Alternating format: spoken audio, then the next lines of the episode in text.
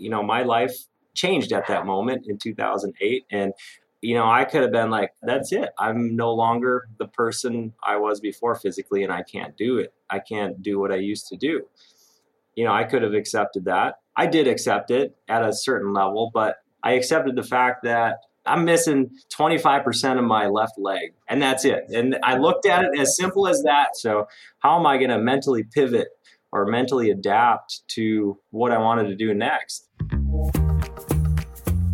That was Paralympic gold medalist Mike Schultz describing how he found the mental strength to come back after losing his leg in a snowmobile competition.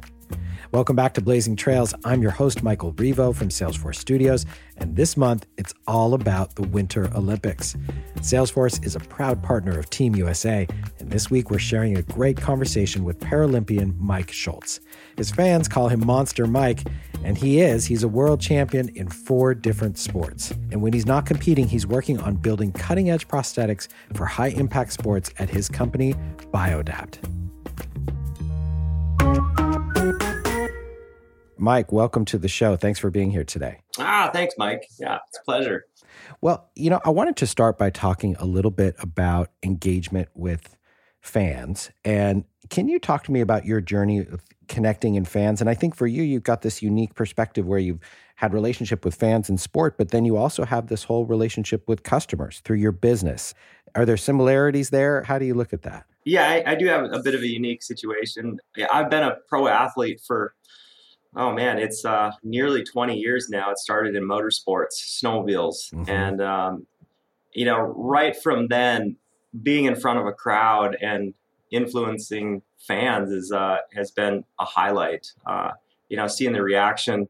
Uh, you know, when we're flying through the air, or we make a pass, or do something exciting on the course, and then getting that feedback from them, and then getting to hang out with some fans after after the races. Um, I mean, it's really cool. I I looked up to so many athletes growing up, and and when I finally got to meet them in person, it was such a, a you know, I, I, I still get starstruck when I see some of my my favorite uh, athletes, and you know, I, I I flip it around and put myself in in their shoes. You know, when when I get to to meet fans that have been my fans for a while. Um, yeah, I love it. I love it. That's part of the, you know, that's part of the whole. Uh, experience and fun and motivation behind it all. And, you know, kind of the other side of my program is my company BioDapt. I create high performance lower limb prosthetic equipment.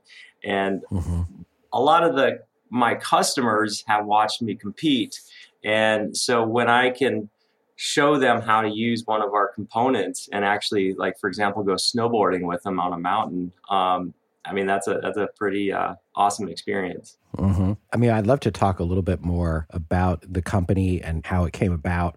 Tell me that story of how you developed BioDapt and, and how that process happened. Yeah, 2008. Uh, I was living I was living my dream as a pro snowcross racer. You know, um, you know, it's like motocross except with snowmobiles on this you know track with high flying jumps and speed and up to 15 riders at a time really intense high high impact action racing and uh, you know i was one of the top guys for a few years and uh, you know landed on the podium a handful of times and you know things were going great. And in uh, december 08 it was the second uh, second national of that year. I got a horrible start and uh, you know to the race to one of the qualifying races. I'm trying to charge through the pack to make a move to transfer into the final later that afternoon, and uh, I hit a hole funny, and my machine started swapping side to side, and I, I couldn't I couldn't get out of it, and I got pitched off to the left side of the machine at probably about 40 miles an hour or so, and mm-hmm. I landed feet first, and on impact my left knee buckled 180 degrees in the wrong direction, and uh, it caused a, a, compound fracture and and uh, put me in a really a really tough spot uh, for the next few days. Um, you know, doctors did everything they could to try and repair it, but uh, you know, the, between the nerve damage and the circulation issues I was having, uh, my health was deteriorating really fast, and um, you know, this whole time, my wife Sarah was by my side. She's a nurse, and you know, she's uh, she's been my rock through through all of the the good and bad. And um, you know, she was by my side when the doctor came in and he explained that, you know, we think it's the best course of action to amputate your leg in order for you to survive at this point because uh, you're not doing so great. We don't think you could make it through, you know, multiple surgeries after this point. So, um, mm-hmm. Mm-hmm. so I mean, that was that was a total surprise to me when the doctor said that. You know, I've been injured a handful of times throughout my career, and and I, you know, they can usually bolt me back together and get me back going in you know six, eight, right. ten weeks. And um, unfortunately, this time it was uh, it wasn't that, and uh, so I went in and had my left leg amputated about three inches above the knee, and there I am. I'm a an, an amputee, and yeah, it was hard. Um, you know, for the next several weeks, extremely mm-hmm. hard, both physically and mentally. Um, mm-hmm.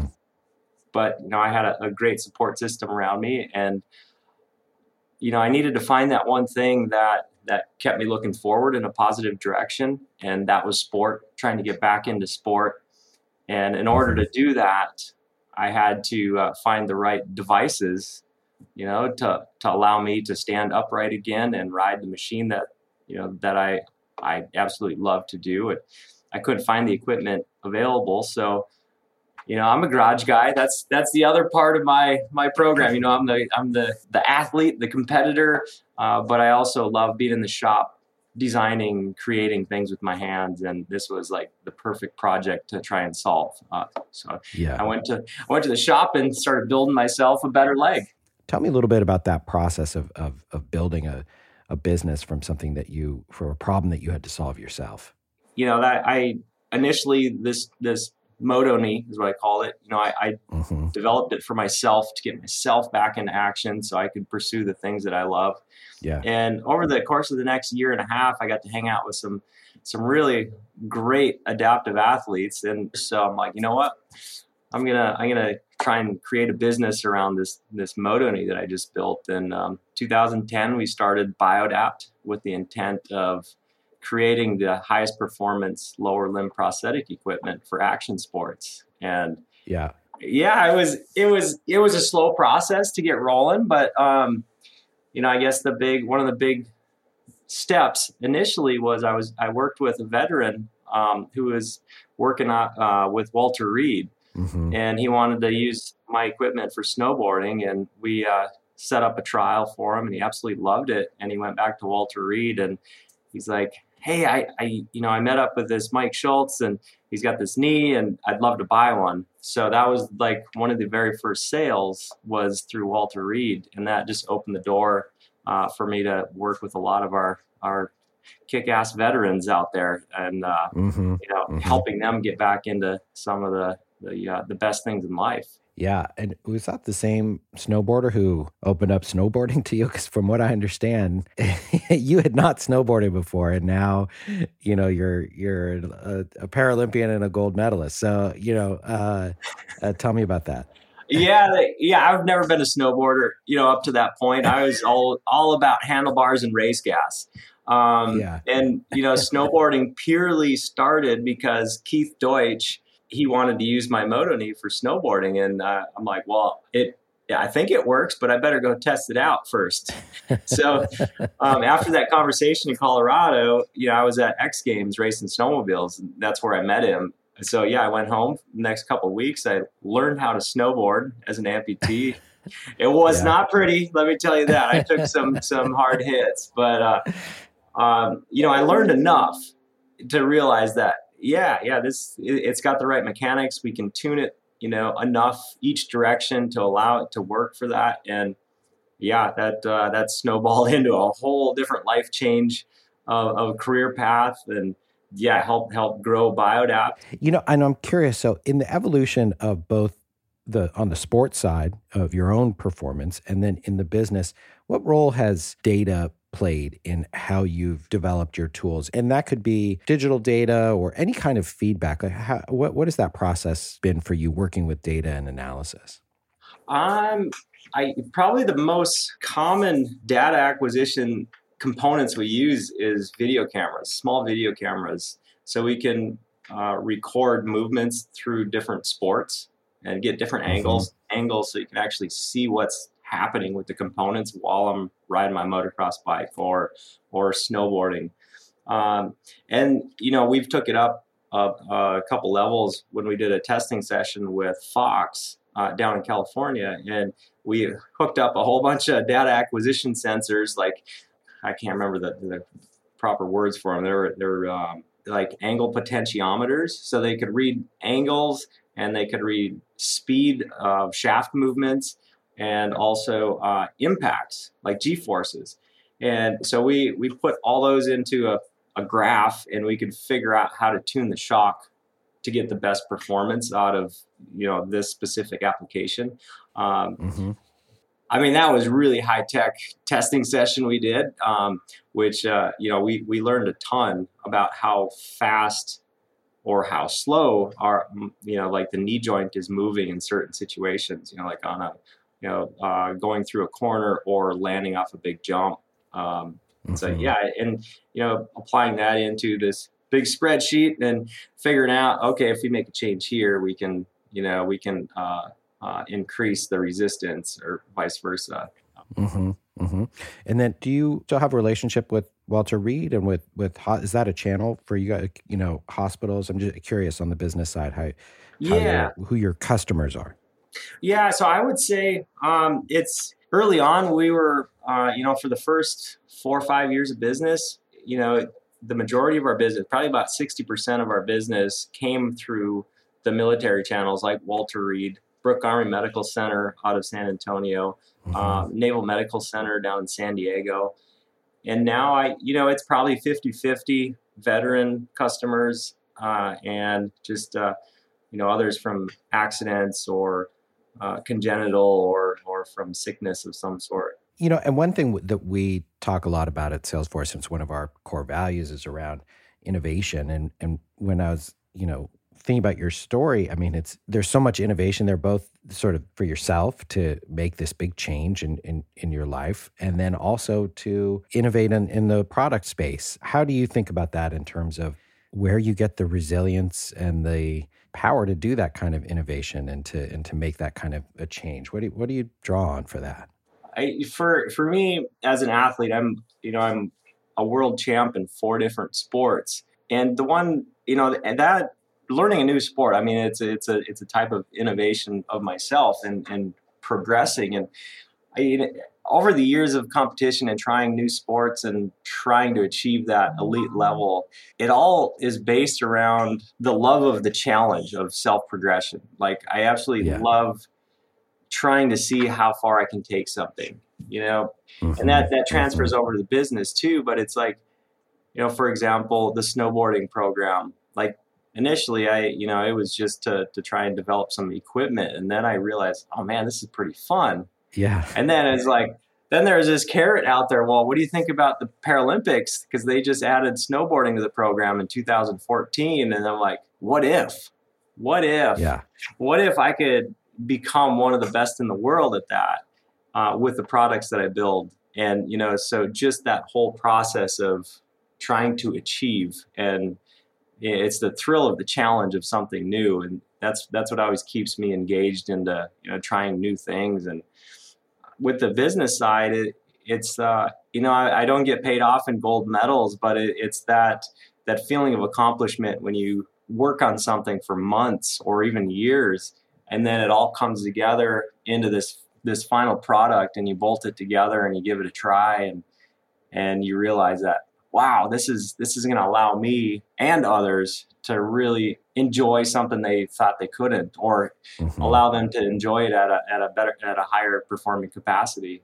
Mm-hmm. Yeah, I think so many of us have had that that feeling you're talking about, or that thought. You know, what if? What if I can do this?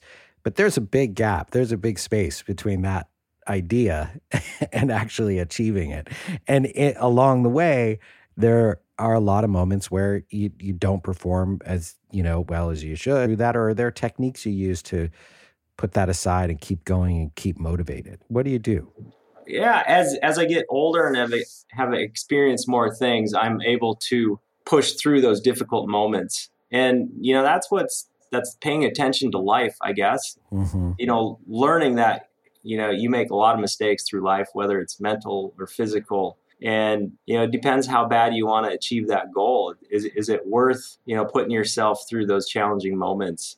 And uh, yeah I, have I've taken some hard licks you know from from uh, hitting the ground during you know training and competition and you know the injuries are, are definitely the you know they're difficult to come back from but i think even more difficult than a physical problem is is getting beat down mentally. Right. You know so many times as an athlete a professional level athlete trying to kick and claw and scratch your way up to the top you know and you take a, a hard hit mentally and mm-hmm. you know things start compounding and when your head gets in a in a tough spot and you've mm-hmm. got so much pressure on you, you know, from sponsors and from your team to try and perform and right. get on top of that podium.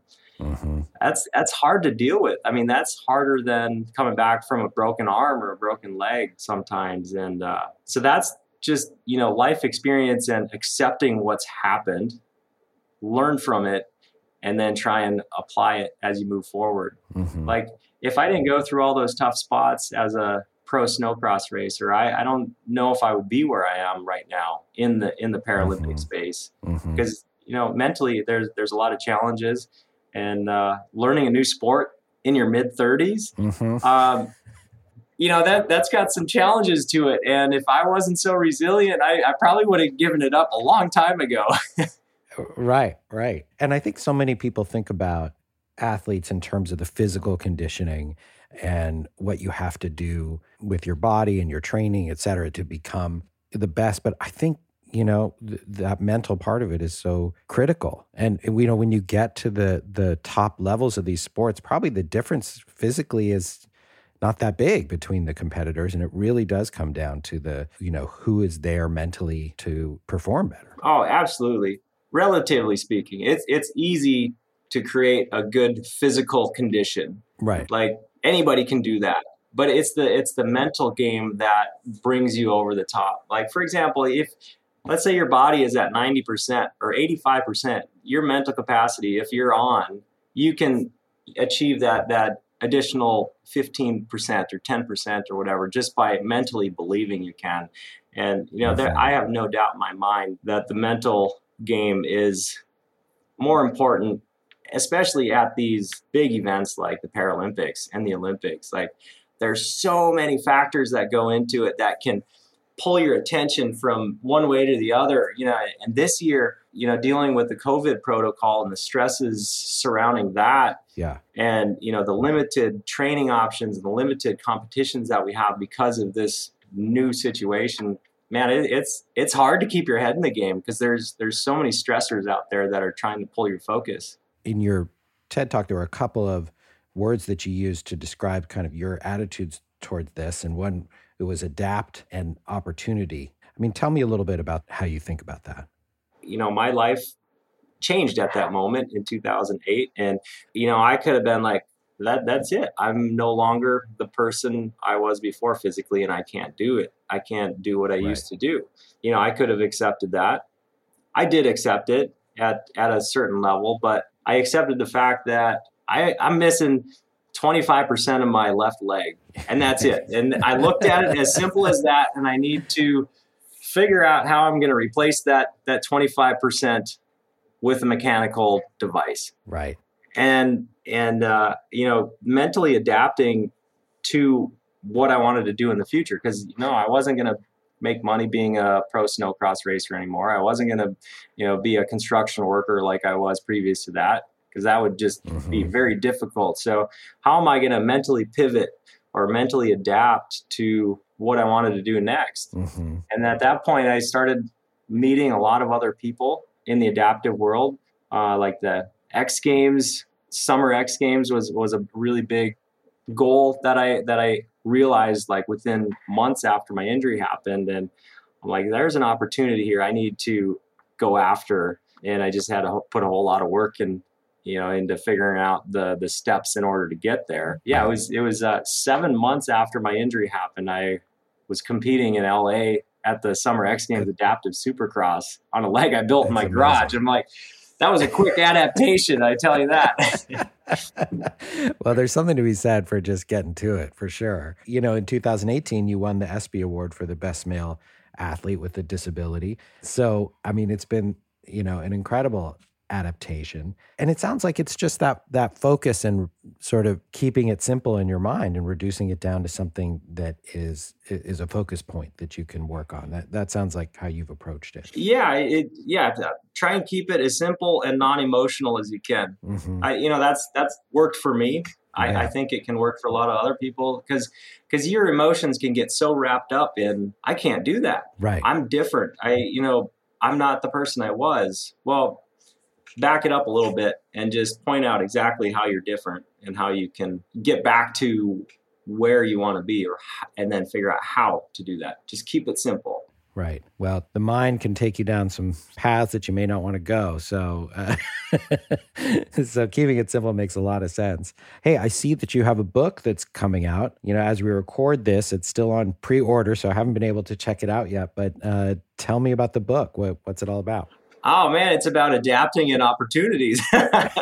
uh, no, it's oh, it, so the the book is uh, it covers basically a 10 year period from just before I became an amputee to the you know the the final ending of the book is winning gold at, in Pyeongchang in South Korea in 2018 and so that it was you know once I started that that Paralympic venture um, in you know 2015 2016 up to that point I had achieved a lot in the adaptive sports world through X Games and my company Biodapt. Um, and I'm I'm just you know I up to that point I think I was eight time or seven seven time gold medalist at X Games in three different sport or two different sports at that time. And I'm just like I'm flipping through my my photos in my phone or on our on our uh, Google photo page, and I'm like, this yeah. is such a crazy story. Like I forgot a lot of the pieces, you know, that happened because yeah. every because it's very much about uh, you know my wife and I and the adventure that we've been through with all of this, and we're very much a team because you know for me I wanted to do it so we so our family had had a record of of what happened in that time frame uh, because there were mm-hmm. so many different things and you know I wanted to share that with my daughter Lauren. She's eight years old now and mm-hmm. also, you know, part of the motivation that was like, I, the world's got to got to hear this because there's there's so much that happened there that could be really motivating for others that are trying to go through a tough spot. And like, man, I we got we got to write this book and.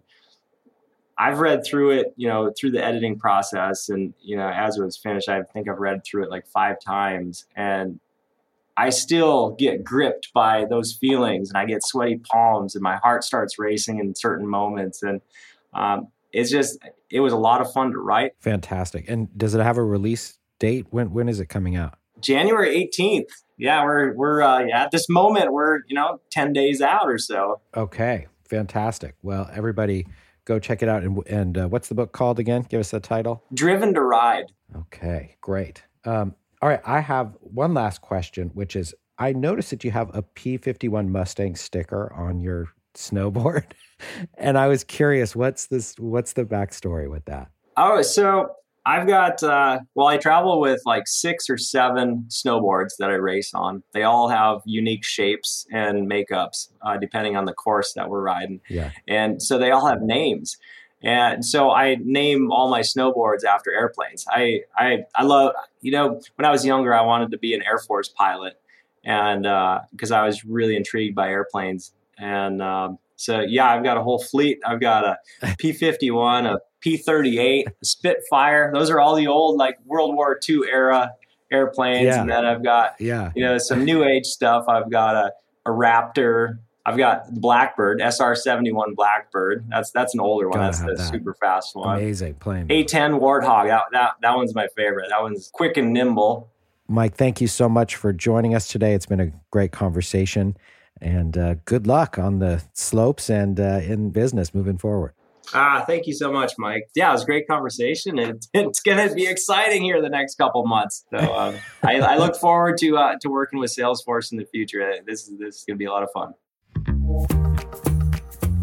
That was Mike Schultz, Paralympian, world champion, and founder of Biodapt, a company that designs, manufactures, and distributes high performance lower limb prosthetic components used for action sports.